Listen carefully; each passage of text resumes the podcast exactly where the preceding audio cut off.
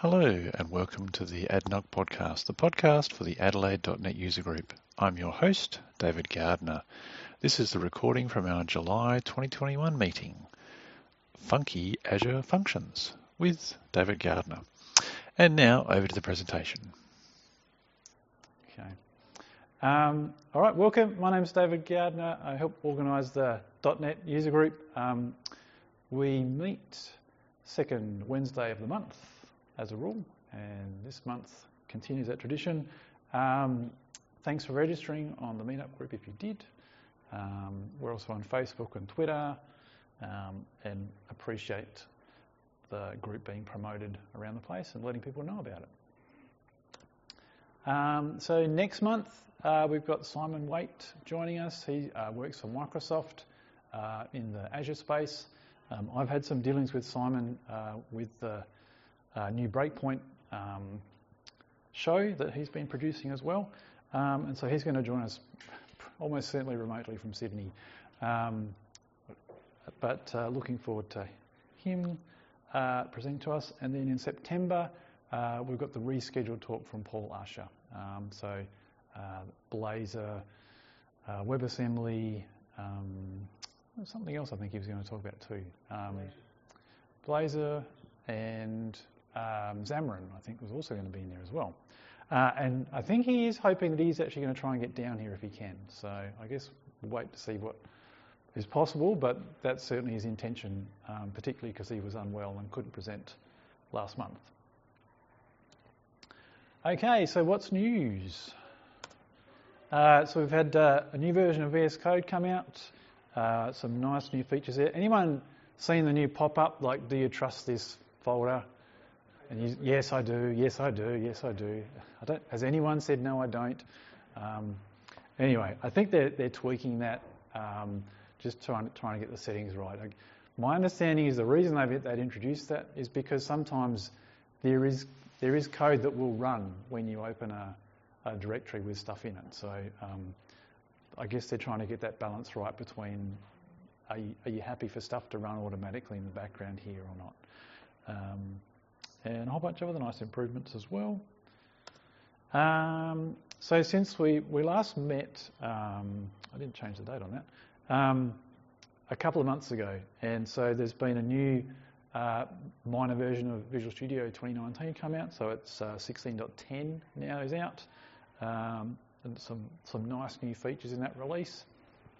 Um, was he thinking when I was looking at them? I thought, oh, almost uh, need to do a bit of a, a I dive through all those features as a separate uh, talk. So I know last year I did one as a, a lunchtime thing, so maybe we might do that again um, in a few weeks' time.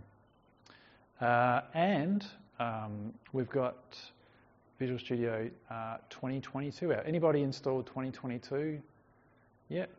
Yeah, a couple. Uh, so the big news there is it's actually 64-bit process now. So if you have a look at devenv in your task manager, it's not 32-bit anymore, it's 64-bit. So um, if you've got massive solutions with hundreds of projects in it, uh, my sympathies to you, first of all. Um, but you might actually be able to open Visual Studio now um, and deal with that. But it also seems pretty fast, even for, working with smaller projects, so that's pretty nice. It supports .NET 6 SDK. It's got some nice IntelliCode um, improvements. Anyone use the, the GitHub um, what's it called? The um, the AI thing. Copilot, yeah, yeah. Anyone use the Copilot trial yet, where you type three letters and it writes your whole program for you? um, yeah, it's. I, I, think it's a similar sort of thing, um, where it's sort of anticipating what you're you're going to type, and I guess with with Copilot, it's drawing on that the, all the open source projects to try and anticipate what you're trying to write. But um, yeah, it's interesting when it gets it right. You go, yeah, that's exactly what I was thinking. Tab and move on. There's also another preview for 2019. Um, probably less features going to be uh, in that. Uh, I don't know if this is going to be the last of the 16 releases. Um, I guess 2022, expect assuming that's going to come out probably November timeframe along with .NET 6. Um, but uh, yeah, so still some, some minor enhancements there as well. And some version changes for .NET, .NET Core. Uh, so we're up to Preview 5 for .NET 6, um, and some minor updates for .NET 5 and .NET Core 3.1. No changes for .NET Core 2.1, and that actually goes out of support in August. So next month um, will probably be the last month for updates for .NET Core 2.1. So keep that in mind. Uh, just a reminder about the 30 days to learn. So if you uh, want to get 50% off a Microsoft exam, uh, basically you've got 30 days to work through one of these um, learning paths, and at the end of that you'll, you'll get a, um, a discount token if you want to take one of the exams. So if you've never done one of those before, or you're interested in taking an exam, then working through that free content might be a nice way to, to save a bit of money and get a, a certification out of that. And we don't just have to rely on a, a lovely photo, we, we've actually got Simon in the person here, and welcome to Adelaide. Um, yeah, so it's good to have you here. We don't have to worry about whether you can come over the border or not anymore. So it's. Importantly, I bought a new jacket, so I'm not wearing the same one as Moving up in surfing aspects. Oh, so actually, woke up this morning and thought about it. so paranoid. Just forget about it. Just wearing. Yeah, but we do thank Encode Talent for supporting the group. Um, they've uh, brought along the the uh, the nourishment that we can uh, enjoy after the meeting tonight. Um, and we also uh, do encourage you if you're looking for new staff or if you're looking for a new start um, somewhere else, have a chat to Simon um, later on. Um, heaps good dev Slack. Um, so if you want to chat with other Adelaide or South Australian based developers, and not just .NET ones, but any, any kind of uh, software developer, this is the place to hang out with. It's where all the cool kids are, and I'm there as well. Um, so, yeah, no, it's a really positive, helpful place. Um, all different uh, user groups are getting involved there, and other sort of um, interesting things like um, people who want to go ride bikes on a Sunday morning, um, social groups as well. So, yeah, donuts. There's a bit of a discussion group about donuts. So if you're into donuts, it could also be worth your while. Uh, just a plug for our YouTube channel.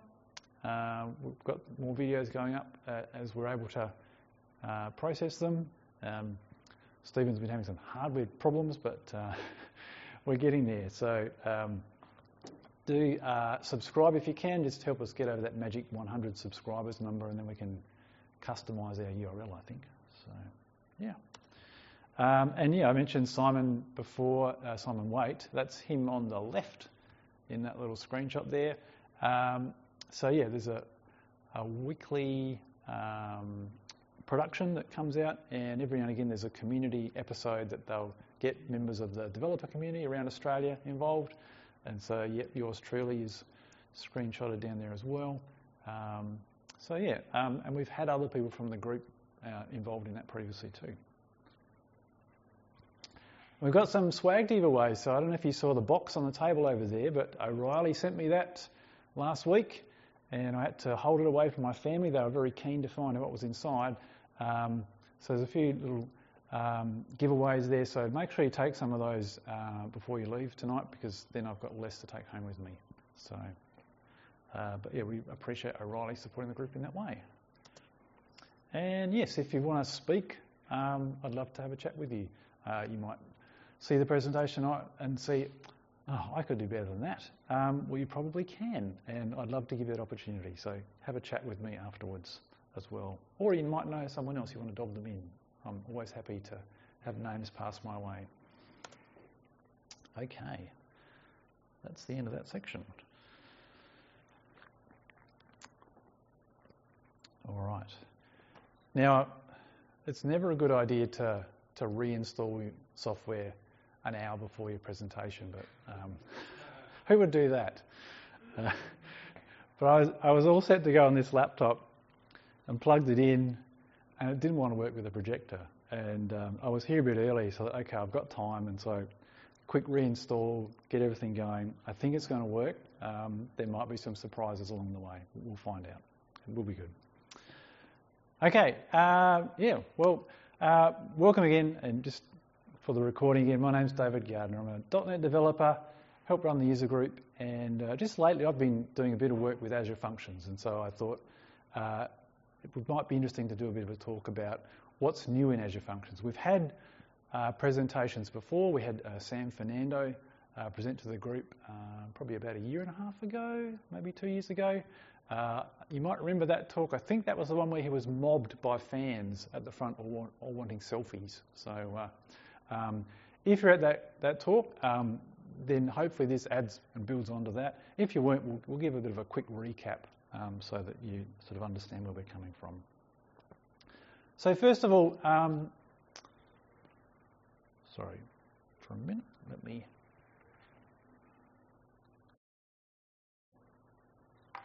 all good. Um, why, why do we care about Azure Functions in the first place? What's, what's the use of them? Um, so Azure Functions are, I guess, the Azure, Microsoft Azure's serverless offering. And so they're, they're really good at running some kind of custom logic uh, in response to some kind of event.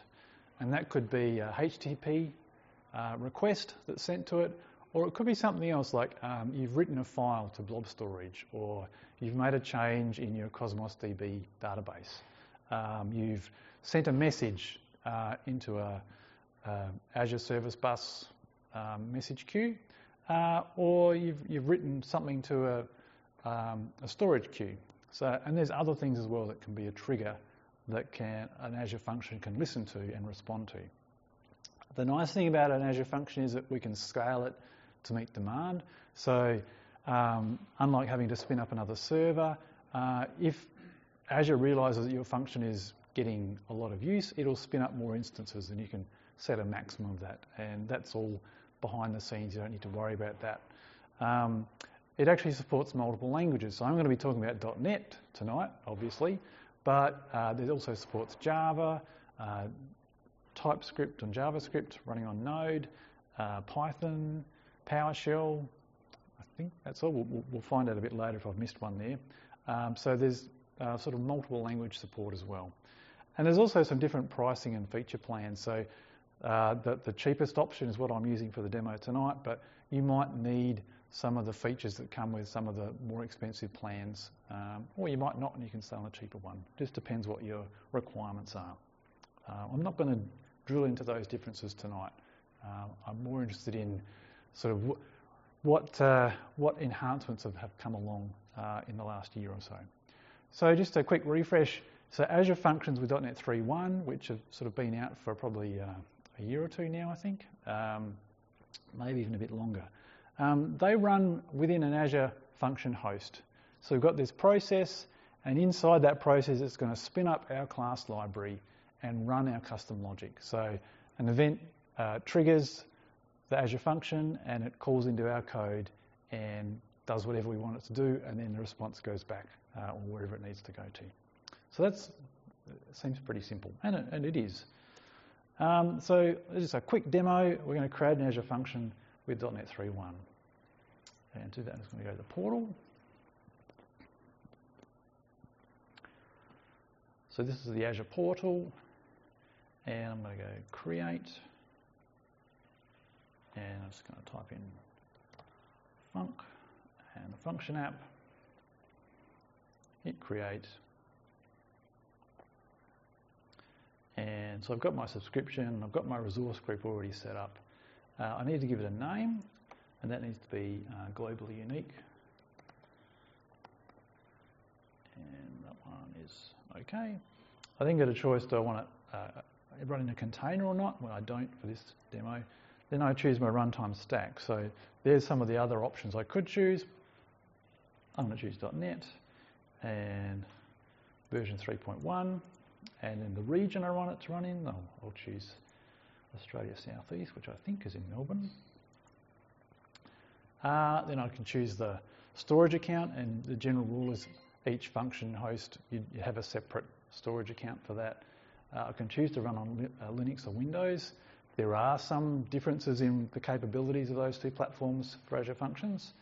Uh, I'll stick with Windows for now, and I can choose the plan type. So um, there's three different plans there. I'll stick with the consumption one, which is the cheapest one. I can then choose do I want um, App Insights um, so that I can monitor my function and if there's any errors, figure out what's going on or track the performance, uh, and then tags and then create. Uh, and I could go through that process. So I can do all that from within the portal. Uh, the other thing I can do is in Visual Studio, I can create a new function app. So here's 2022, if you haven't seen it before. And actually, I'll just to prove it is I will. So devenv, I haven't got my, no. I didn't plan to do this. Uh, let's select the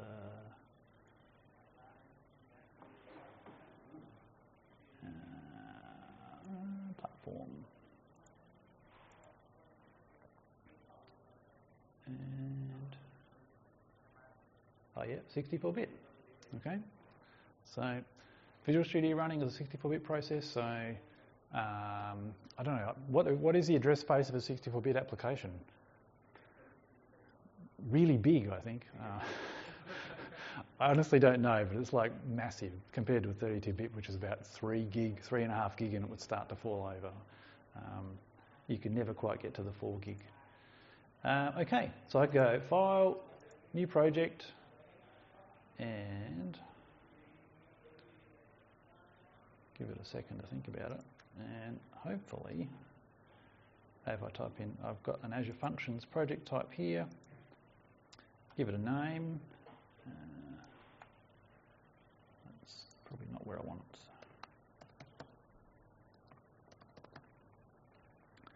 And then I get an extra window here where I can choose, uh, I want a .NET Core 3, and I can actually then choose what kind of trigger I want to add as my first um, function in my Azure Function application. So you'll see there's a whole lot of different ones there.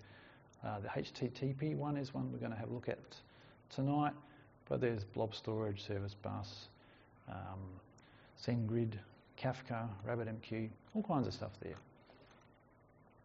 Um, I can hit trigger and we can also choose what kind of authentication. So is this a public API that we're happy for anyone in the world to call or do we want to have some control over who's allowed to call it? Um, I could just say anonymous. Hit create and it should create the project.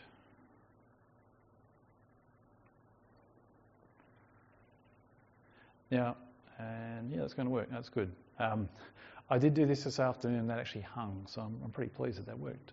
Um, and so there we've got our uh, .NET 3.1 Azure function.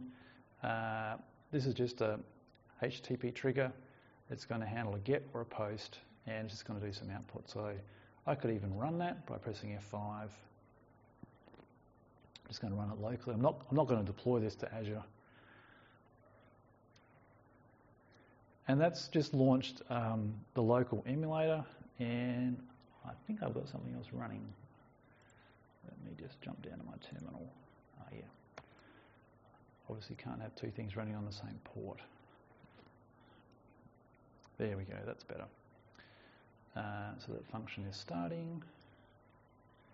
And so it's kind of hard to read that green, but I'm just going to select that, go back to my browser. And just query that. And we've just got some text, and that, that's actually the text that we would have seen in the code. And actually, I think it's telling me if I go back here and pass in a parameter in the query string, uh, then it's going to say, hello, David. And I'm pretty happy with that. Uh, sorry if your name is not David, but I'm sure it would say hello to you as well if I typed your name in, but I haven't got time to do that. Okay, so that, that's a really simple um, .NET 3.1 Azure function.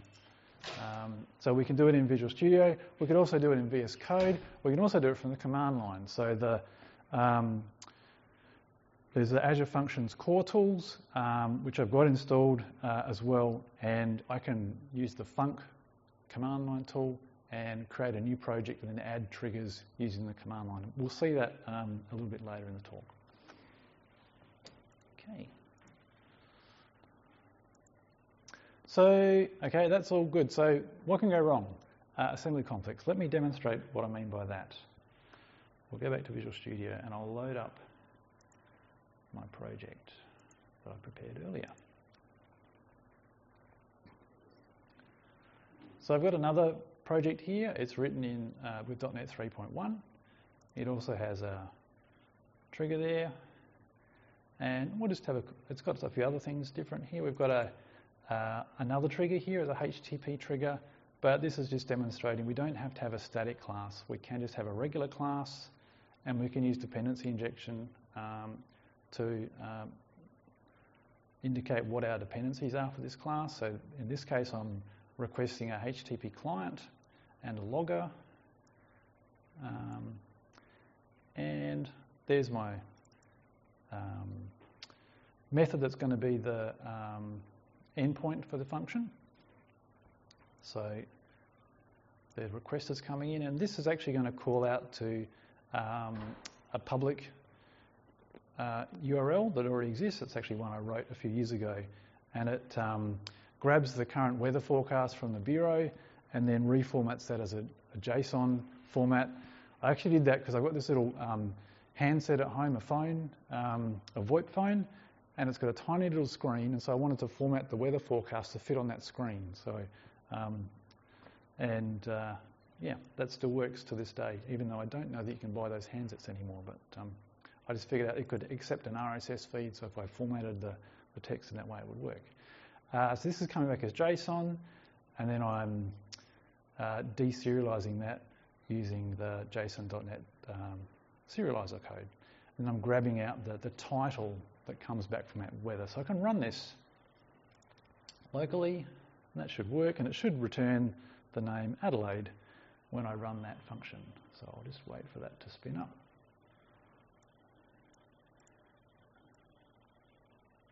Copy that URL. So one thing to be aware of is that even if I've set these functions to be authenticated, when I'm running them locally, it doesn't, it just ignores that. Um, and so there we go, the weather title is Adelaide, which is what I would expect. I, I probably should have actually included the forecast, but then knowing the weather outside, you might not have come. So I'll just stick with the title. Okay, uh, so that worked, um, but I'll stop that. If I go back to my project file, I've added a reference here to newtonsoft.json version 13.01. If I actually use some code in this function, and I've got it commented out at the moment, I'll uncomment that. And I happen to know that this code is using a feature of uh, JSON.NET version 13. Um, this is going to compile, and it's going to, but we'll see what happens when we actually exercise this function now. So it, it compiled it, we're running the function, we'll go and call that endpoint, so I'll just press F5, and no response. What happened? If I go back to my console, there's a whole bit of red down there, and it said, uh, couldn't find Newtonsoft version 12, but hang on, I said I want version 13. Uh, what's going on there? Well, if you remember back to that slide earlier where I showed you the, the host process and it's running that code inside the same process, the problem is the host has already got its own requirement to use JSON.NET version 12. So it's already loaded that assembly. So even though we've said I want a different version, I can't because you can't have two different versions of an assembly loaded in the same process in .NET Core. Um, so I've got a problem there. Um, so this, the current model won't let me do that. So if I'm trying to bring in a, a, a new version of something that the um, Azure Function host has already got in memory, I'm out of luck. Um, there's no way around that. Um, so that, that's been a current limitation of the, of the current process.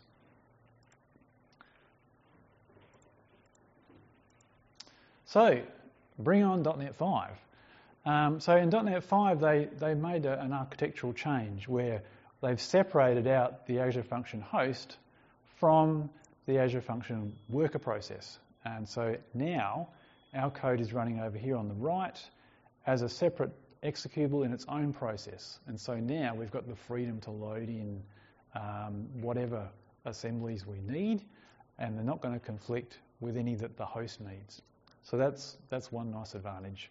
Um, and we'll, we'll, see some more differences as well as we go in. So let's have a look at creating a .NET 5 Azure function. How do we do that? Well, uh, let's go to the portal. And in fact, I've got that there, so we'll just go back. Okay, and we'll try and create a 5 one, and it's not there. So we can't use the portal. Uh, for, it's just not supported. It's kind of annoying. Uh, so don't do that. But if we go to uh, Visual Studio and go File, actually I'll stop that, it's still running. File, New Project, and I want to create an Azure function and create. And yes, we do have .NET 5 here. You will notice that that little list changed slightly. So there's some of the other options here, some of the other triggers aren't supported in .NET 5. Um, so that's something to be aware of, that there's not all the, the features are fully supported. Um, but we, we could go ahead and create it through Visual Studio. Um, we could also use the command line tooling to create a .NET 5 function. So I've done that already. So we'll just cancel out of that and load my project again. And we'll have a look at some of the differences between the 3.1 and the 5.0 project. So uh, just before we move on to the 5, just some other things in the 3.1 project. I also had a, um, a service bus queue trigger, so listening to an Azure service bus. Um, and so that's that, that function there. It's, it's uh, got a message type here. We've got an iLogger there as well. And uh, we're also, we've implemented a startup function. So we had that other trigger, the injected trigger, and so it required the HTTP client. So I've got a startup class here that inherits from function startup, and then I'm registering that I'm also in a, the uh, container for dependency injection that um, I need to supply the HTTP client. So I've added that as a dependency. Uh, if we jump over to .NET 5, first of all, our trigger is a little bit different. So um, just to refresh your memory, the trigger in .NET 3.1, it returned an iAction result and we're passing in a HTTP request type. In .NET 5, a HTTP trigger returns HTTP response data and it accepts the HTTP request data. So the signatures have changed between those two versions. So don't just merely just upgrade your .NET 3.1 Azure function to 5 and think everything's just going to compile, um, particularly if you've got HTTP triggers. Uh, you're going to have to make some changes there in the way they behave. Um, and we also get this function context passed in as well, uh, which we didn't have in 3.1. So here I've got my, my deserialization, um, and I'm sending my response back out. Um, we've also got our service bus trigger here, and again there's a slight change. Um, this you could do this same kind of syntax in 3.1. You could just say, yeah, I'm expecting a string. But if I wanted to use that message type, uh, it's not there. And if I even do a control dot, it says, I don't know what that type is. Instead, the, the type has changed. And they, if you need to use that sort of approach, then use service bus receive message. And that's in a different type space, um, namespace as well. So uh, if we jump back to the older version, which was that one, then that message was under the Microsoft Azure.Service Bus namespace, and now we're in the Azure.Messaging.Service Bus. So it's things have changed around there.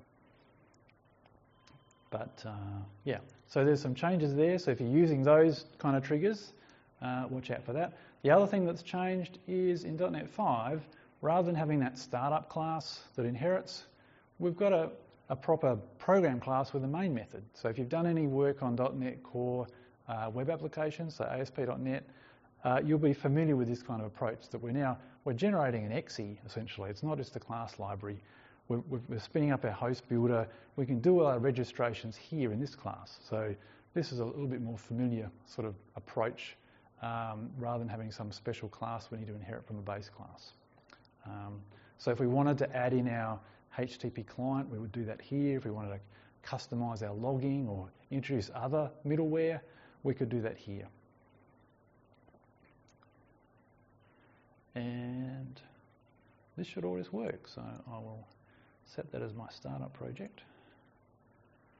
Press F5.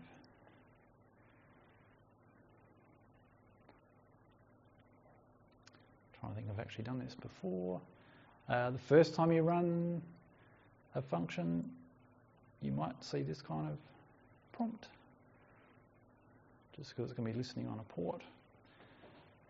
And oh, okay. So that's running. Oops. Now this is, I can't actually run this in the browser easily because it's only accepting a post. Um, but I can do that from the command line. And, okay, this is where I wasn't quite prepared. Uh, let's have a go. What could go wrong? Uh, so I could go uh, invoke rest method, and that's the URL. I want the method. Let's bring this up a bit higher. Uh, to be a post, and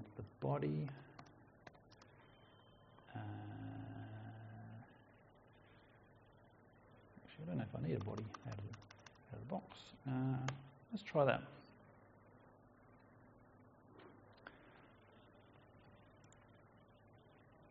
Ah, it does want that name, okay. Now you can see we can debug our functions in Visual Studio too. Um, all right, so we'll provide our body. And that needs to be JSON, so I'll do that.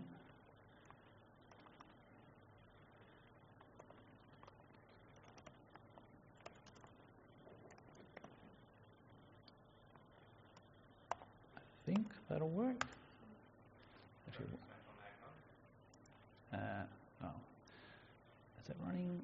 Uh, what did I miss? No, that worked. It returned. It returned. So uh, there is a double quote. It's just the, the, the line in the screen. Sorry, I'll move it away. Sorry, yes, the crease is hiding. Yep. So yeah, that worked. I got um, my response back, sort of down the bottom there. Okay, that worked nicely. Okay. Let's stop that one.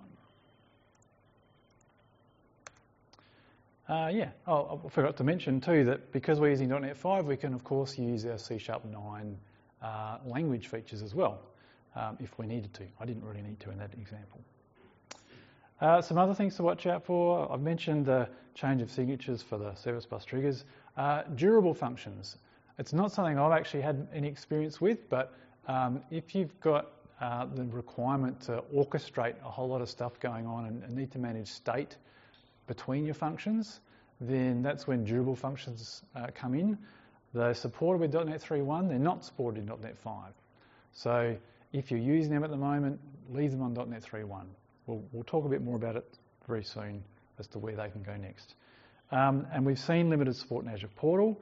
Um, it's probably also worth showing, if I jump back to the portal, uh, I've got an existing .NET 5 function here that's been deployed to Azure. So in .NET 3.1, I can go, you can go into the functions and see what functions are provided by this application. If I go to the trigger and I go to code and test, it should have a sound effect that goes when it loads.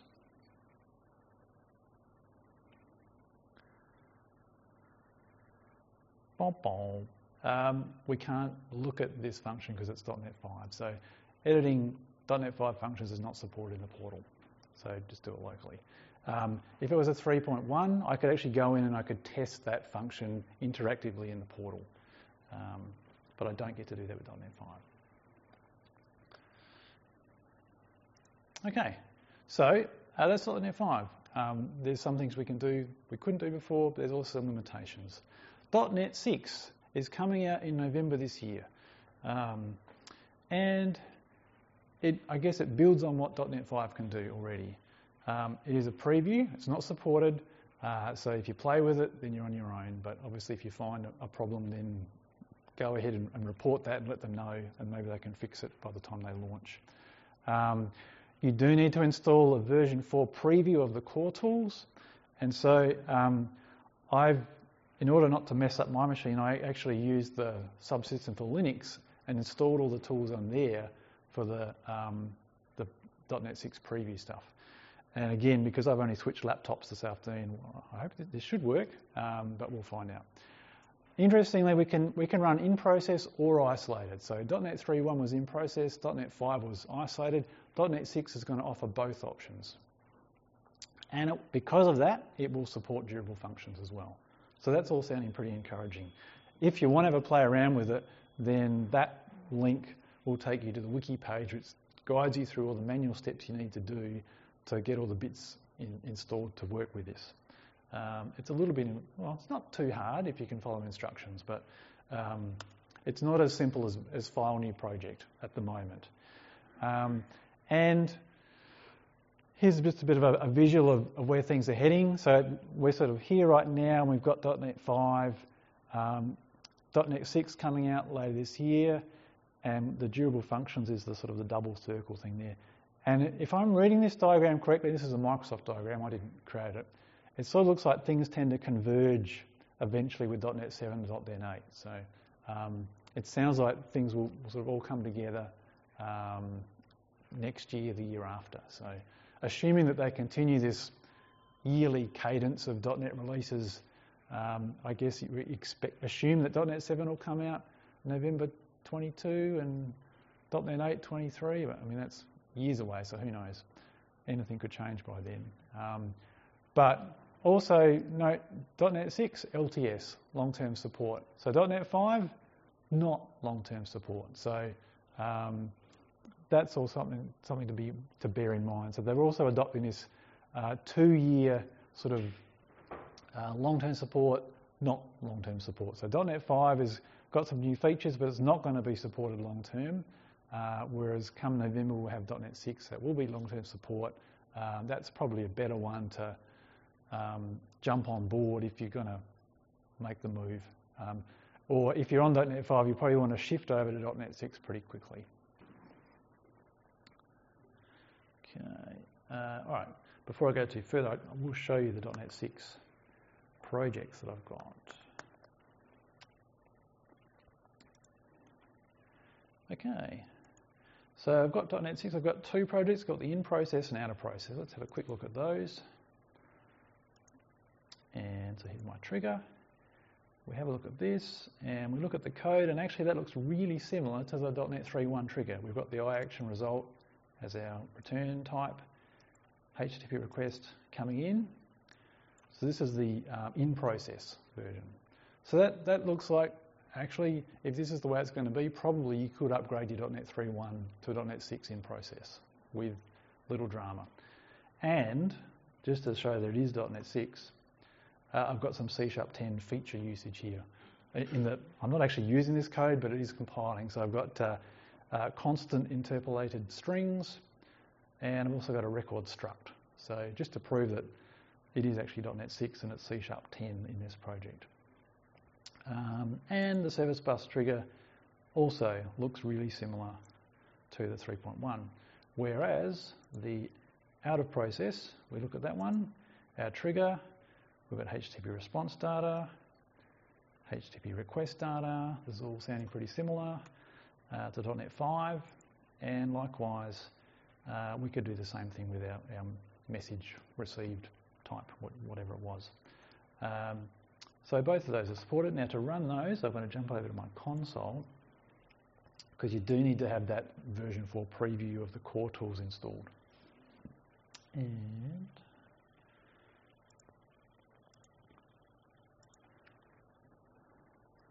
I'll jump back into to WSL.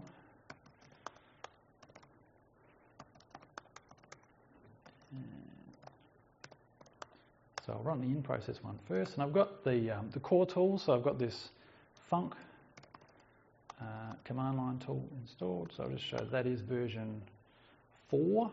So it's a preview version.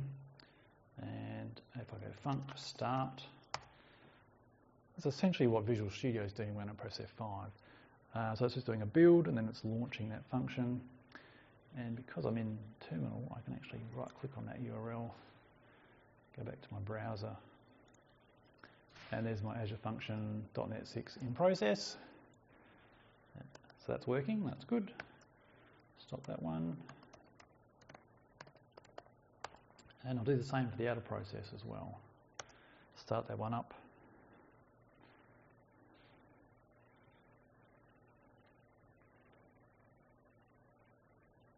And it's running. It's the same URL, so I just press F5 in my browser, and now we've got outer process is running as well. So in my case, a very simple example, so it worked. I was pretty happy with that. I'll just stop that. Okay, so we've got our .NET 5 or .NET 6 preview function running. We might even have a .NET 3.1 function. Um, and we want to add some Open API support to that Azure function. So first of all, what is Open API? Um, well, if you've heard of Swagger, this is sort of like the, the standardized name for Swagger. So it's providing a definition of our, our REST endpoint that we can then use to, to A, document what it's doing as far as what inputs it expects and what output it provides, but also we can use that uh, to generate a, a client proxy that's going to talk to that endpoint as well so we can make sure we're passing in the right types. So if you've got an existing uh, Azure function, we can add a package called uh, microsoft.azure.webjobs.extensions.openapi. Um, it's easier to type than to say. Um, and then add in some attributes, uh, and that'll start to expose that as a uh, generate the Swagger document for us. Um, or if we're, we're, starting from scratch, and you might have even noticed this when we're in Visual Studio, there is the option to generate a HTTP trigger with OpenAPI support, um, and it'll add all those things for you, uh, just with some placeholder text. But let's, let's have a look at what's involved in doing that. So I'll jump back to my Visual Studio instance, and I'm actually going to switch branches. Ah. Let's hope this works.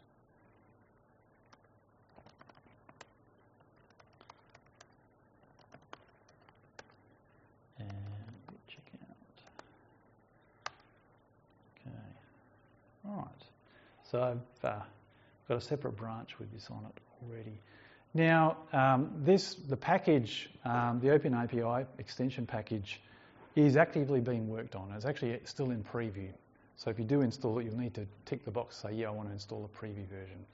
Um, and the current version that's out there at the moment, I think it's 0.7.1, doesn't support .NET 5 projects, but they're working on that even as we speak. So that the current code that's in the, the repo for that package does support .NET 5. So I pulled that down, built a local copy, and I'm going to demo that now because I think that that's probably going to get um, released pretty soon. Um, so I think it's worth showing you that because a few of the, the names of the attributes have changed and, and the way things work. So um, bear that in mind. So I'm going to jump back to my .NET 5 project and we're going to have a look at our trigger. And we'll see we've got uh, a few more attributes here than what we did last time. I'll give you just you a chance to figure out stuff. Oh. and I built that um, on that laptop. Okay.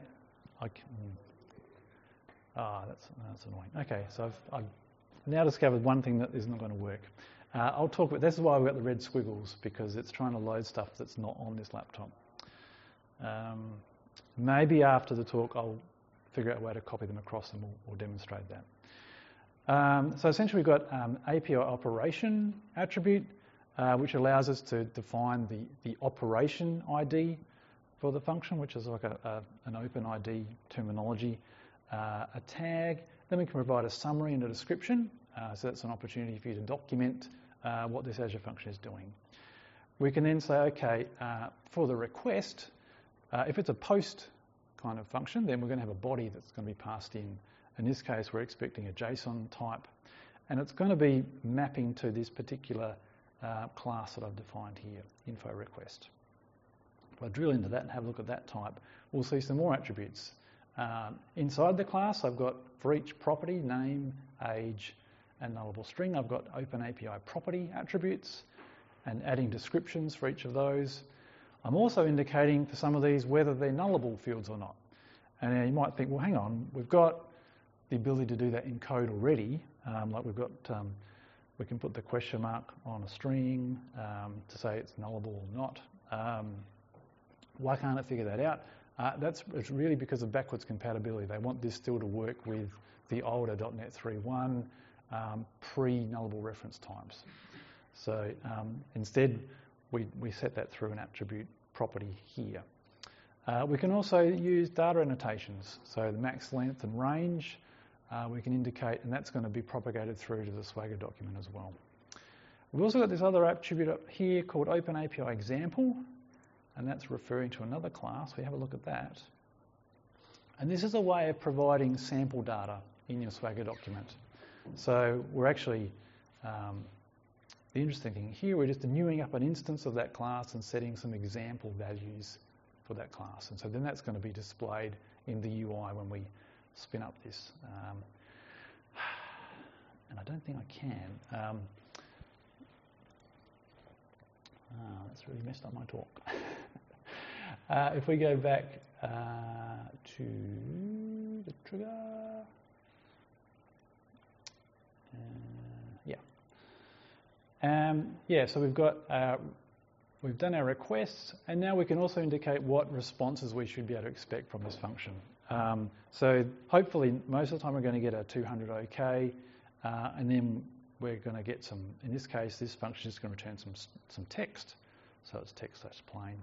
Um, or we might have some error conditions or, or other response codes that we might want to document. In this case, I've said, well, yeah, sometimes we might return a 400 because you forgot to pass in the body, which is what I did when I did that demo earlier. Um, so 400 is a, an expected value to come back from this function. And with all that in place, we should be able to then um, run this and see the, the, swagger. So what I will do uh, as a workaround is I will go file new project, function, and yep, and we're going to choose with OpenAPI and hit create. Okay, this should pull down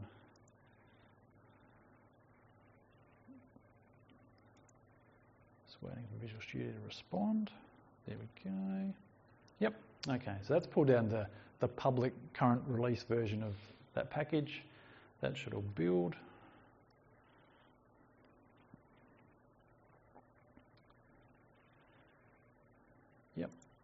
So I should be able to press F5. That'll run that function. And we should see some extra endpoints listed here. So, so as well as our, our function, we've also got some other endpoints here. So I'll select the Swagger UI endpoint, copy that, jump over to my browser. That's not my browser. And paste it in. And we should see our, if you've used Swagger before OpenAPI, this should look pretty familiar. So we've got our um, UI here. We can expand that endpoint. We've got our name and our description. And this is where, we, if we had some example data, that would appear here um, as well. So the, the example that they provided is pretty simple.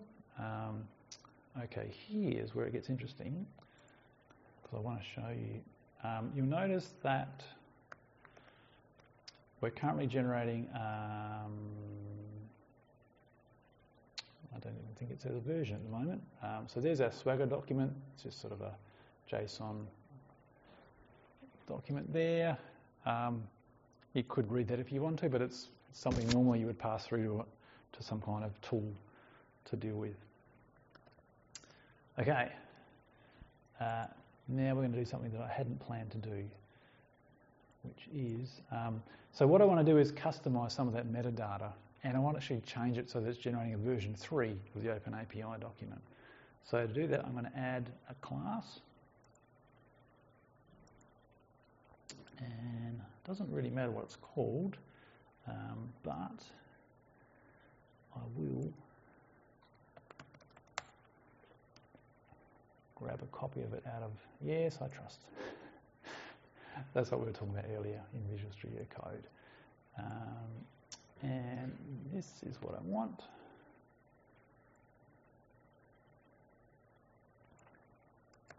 So my normal demo would have just uncommented that, but uh, that's not going to work. So uh, let's add that class and paste that and uncomment that. And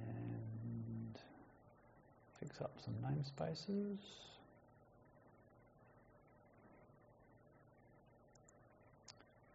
And okay, let me just check.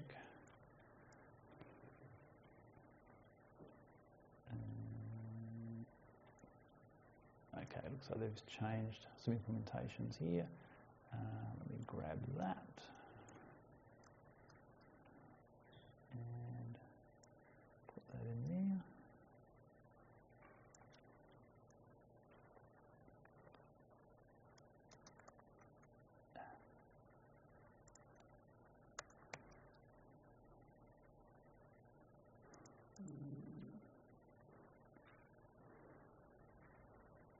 Actually,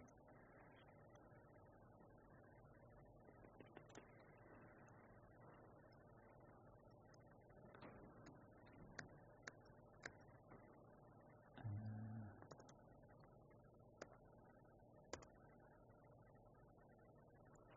I think that might work. Um, I'm just going to clear these ones out. I know this is very exciting to watch, but um, bear with me.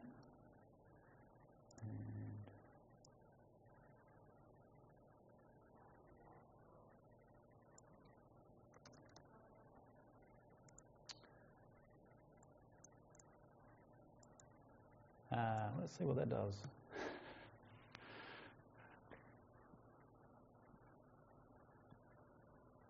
Okay, let's go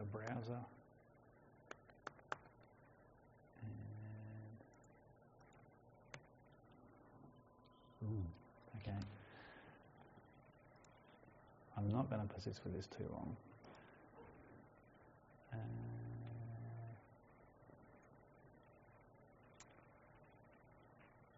oh, did I lose that? No. Let's try that.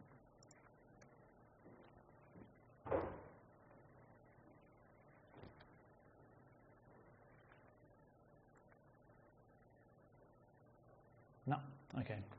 Uh, if you're interested in that demo, come and have a look at the other laptop where it does work. Um, sorry about that. Okay, uh, what I should be able to do essentially is customize the extra metadata that's um, showing there in the Swagger document, um, and you'll see that represented in here.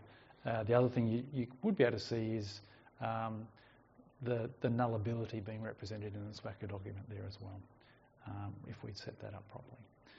Okay. All right, so uh, quickly summarising that, um, using those attributes against our function and, and, also any types that our function is using, sort of expecting to come into that function or going out, uh, we can then generate that Swagger document through the OpenAPI um, package. All right, so we've got our function running, we've got our OpenAPI. Uh, how can we deploy this? Well, we could right-click deploy in Visual Studio, um, and you might do that once, and indeed that's one way to get your .NET 5 Azure function uh, configured properly. You can go into Visual Studio and deploy it from in there, and it'll set up the Azure function uh, correctly for running .NET 5. Uh, you might also want to use Azure Pipelines, and so I'll quickly show that. And so, um, so our Azure Pipeline, we're using YAML for that, uh, and we've basically got two stages in our build. We've got um, our build stage where we're pulling in the three SDKs in our case. We've got the 3.1, 5 and 6 preview because I'm going to build all those different um, Azure functions that are using those different uh, SDKs. And just to note, if you're building a .NET 5 Azure function, you still need the 3.1 SDK installed as well. I then do a build and I'm going to use the, the .NET publish command and I'm just zipping up um, the published directory and that's a build artifact. And then my deploy stage, um, it grabs those artifacts from the previous stage and then pushes those through um, the Azure Function App task.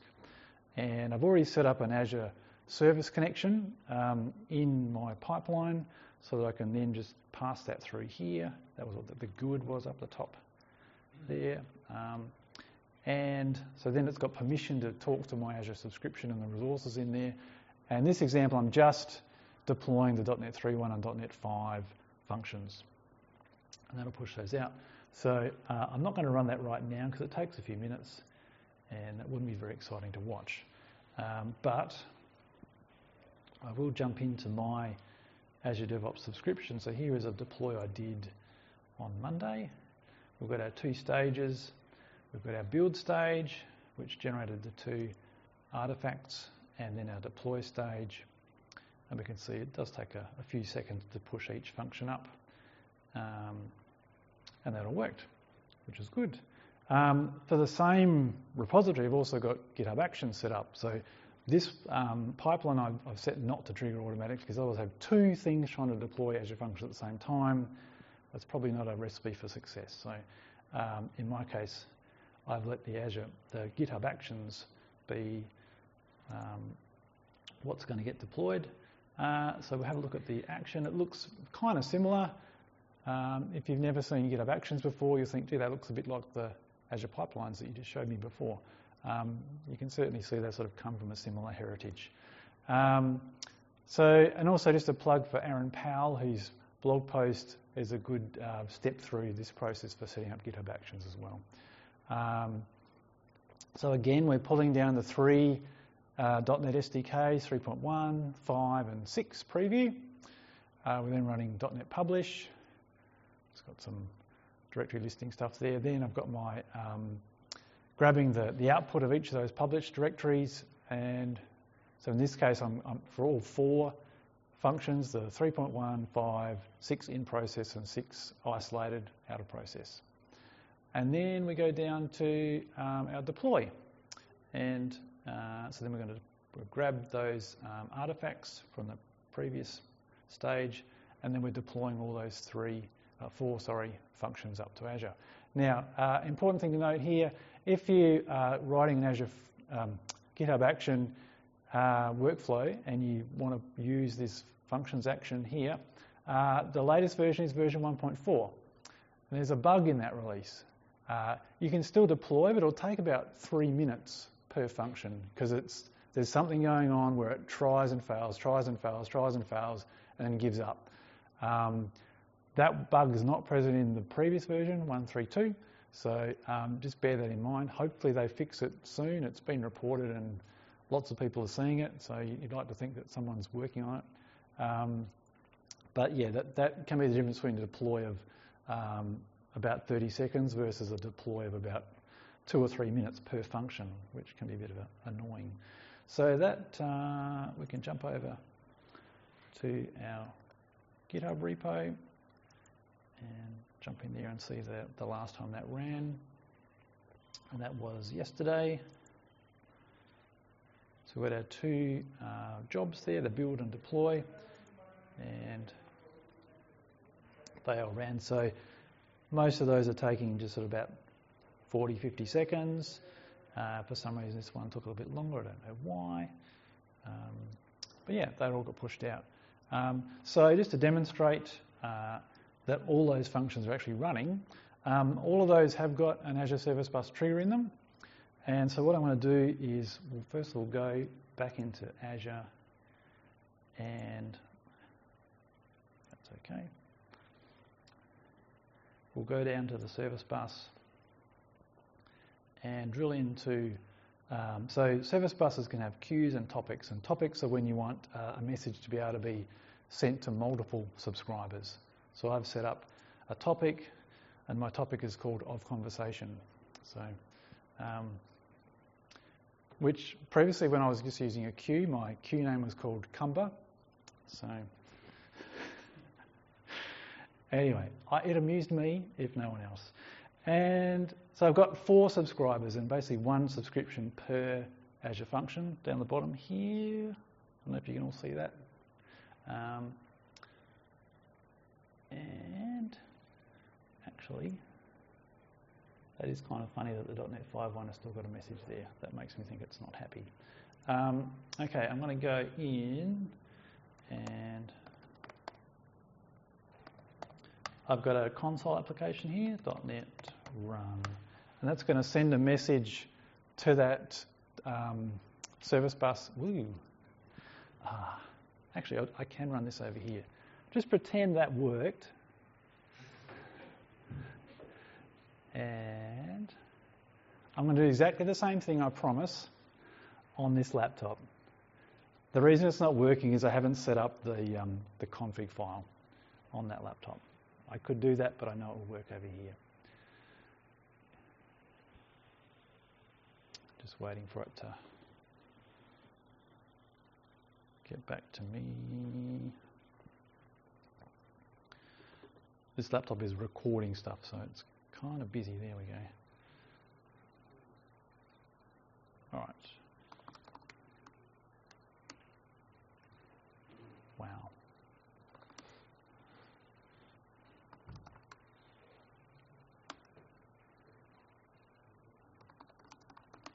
This laptop is really under load at the moment. Okay, so that is running. I think it's going to take a few seconds to do anything. I'll tell you when I get a response. So what I'm expecting is, as soon as I hear back from that command being finished, um, I'm going to refresh and I'm expecting to see some other messages appear here in the queue and then they should drop away. Okay, message sent, good. So refresh and there we go. So there's an extra message in each subscription and then, assuming all those functions are working, and I'm suspecting the .NET 5.1 is not, the fact that there's one left over from when I tested this earlier. Uh, if I refresh again, then I should see those messages drop away over time. Now, I am sure that because it knows I'm doing a presentation in front of a large crowd, it's it's not going to do it for me. But um, Well, I have call we kind of do function when it's um, doesn't not currently running. The function plan is sometimes 20, 30 seconds. yeah, so um,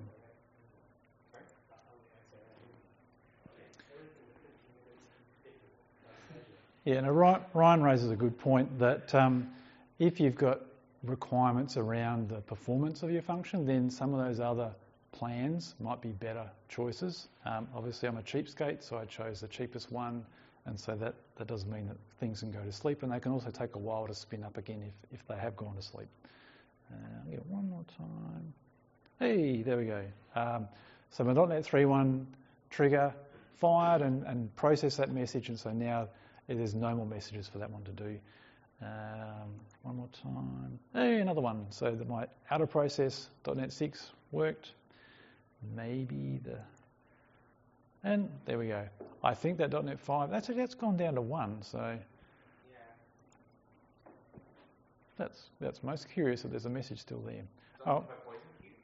Uh, no, I don't think so. We'll look at that later on. Anyway, um, just to prove that all those functions were deployed into Azure and they're all running. They're not doing anything exciting, but they're all running. That's the main thing. Okay, so wrapping up. Um, so we, we saw a demo of um, being able to use .NET 5 and even .NET 6 in preview uh, for Azure Functions. Uh, we saw being able to add Open API to your function. And um, if you want to see a bit more of that, come down here and I'll, I'll demonstrate that a bit more, um, adding in that metadata on the other laptop. And we also set up some CI/CD pipelines so that we can build and deploy our functions into uh, wherever they need to go. So Azure, obviously. Um, further reading, I've, I've got the link to my repo that I use for the demos for tonight's talk. There's also a README there that I've linked to a whole lot of other resources there um, for further reading um, around the different um, packages that you'll need when you're dealing with um, Azure Functions. So uh, that's sort of the end of my talk. Is there any questions anyone's got around Azure Functions, .NET 5 or 6? Ryan. So, this was probably old information now, but I heard that they're not planning to officially release .NET 5 functions as general availability. It was just going to be an eternal preview until .NET 6 came out. Is that changed, or is that still the case? Um, I, as far as I know, .NET 5 functions, well, yeah, I guess we haven't seen them support in the portal, um, and we're not seeing that the support of like the durable functions and those kind of things. So, so I don't know anything specific to answer the question of uh, is .NET 5 supported. Um, but well, my understanding is it is supported in as much as um, .NET it, it is available and it is running, um, but .NET 5 itself is not an LTS release of .NET. So um, I don't know. I mean, it's a good question. Like, do, will .NET 5 continue to be supported in Azure uh, in a year's time? Like when it, when .NET 5 is out of support, um, there, there is. I can't remember what it is exactly, but there is like when .NET 6 is released, then I think that's the, the time starts ticking for when .NET 5 stops being supported. Um, it's usually pretty pretty quick, I think too. Um, yeah, I guess there's certainly support avenues, whether that's an official Microsoft support ticket or it's through the GitHub repos where you can raise an issue there and try and get some help. Um, yeah, no, good, good question. Yeah. Any other questions? No, that's cool. Well, thanks for your attention. Um, feel free to, to, come down here. I'll, I'll, stop the recording and see if I can demo the other um, Open API example on the other laptop. Um, help yourself to Subways. Uh, someone open that box of, of, swag and help yourself to the um, O'Reilly swag in that box over there on the table. Um, thanks for checking in as well, and we'll see you all next month. Thank you.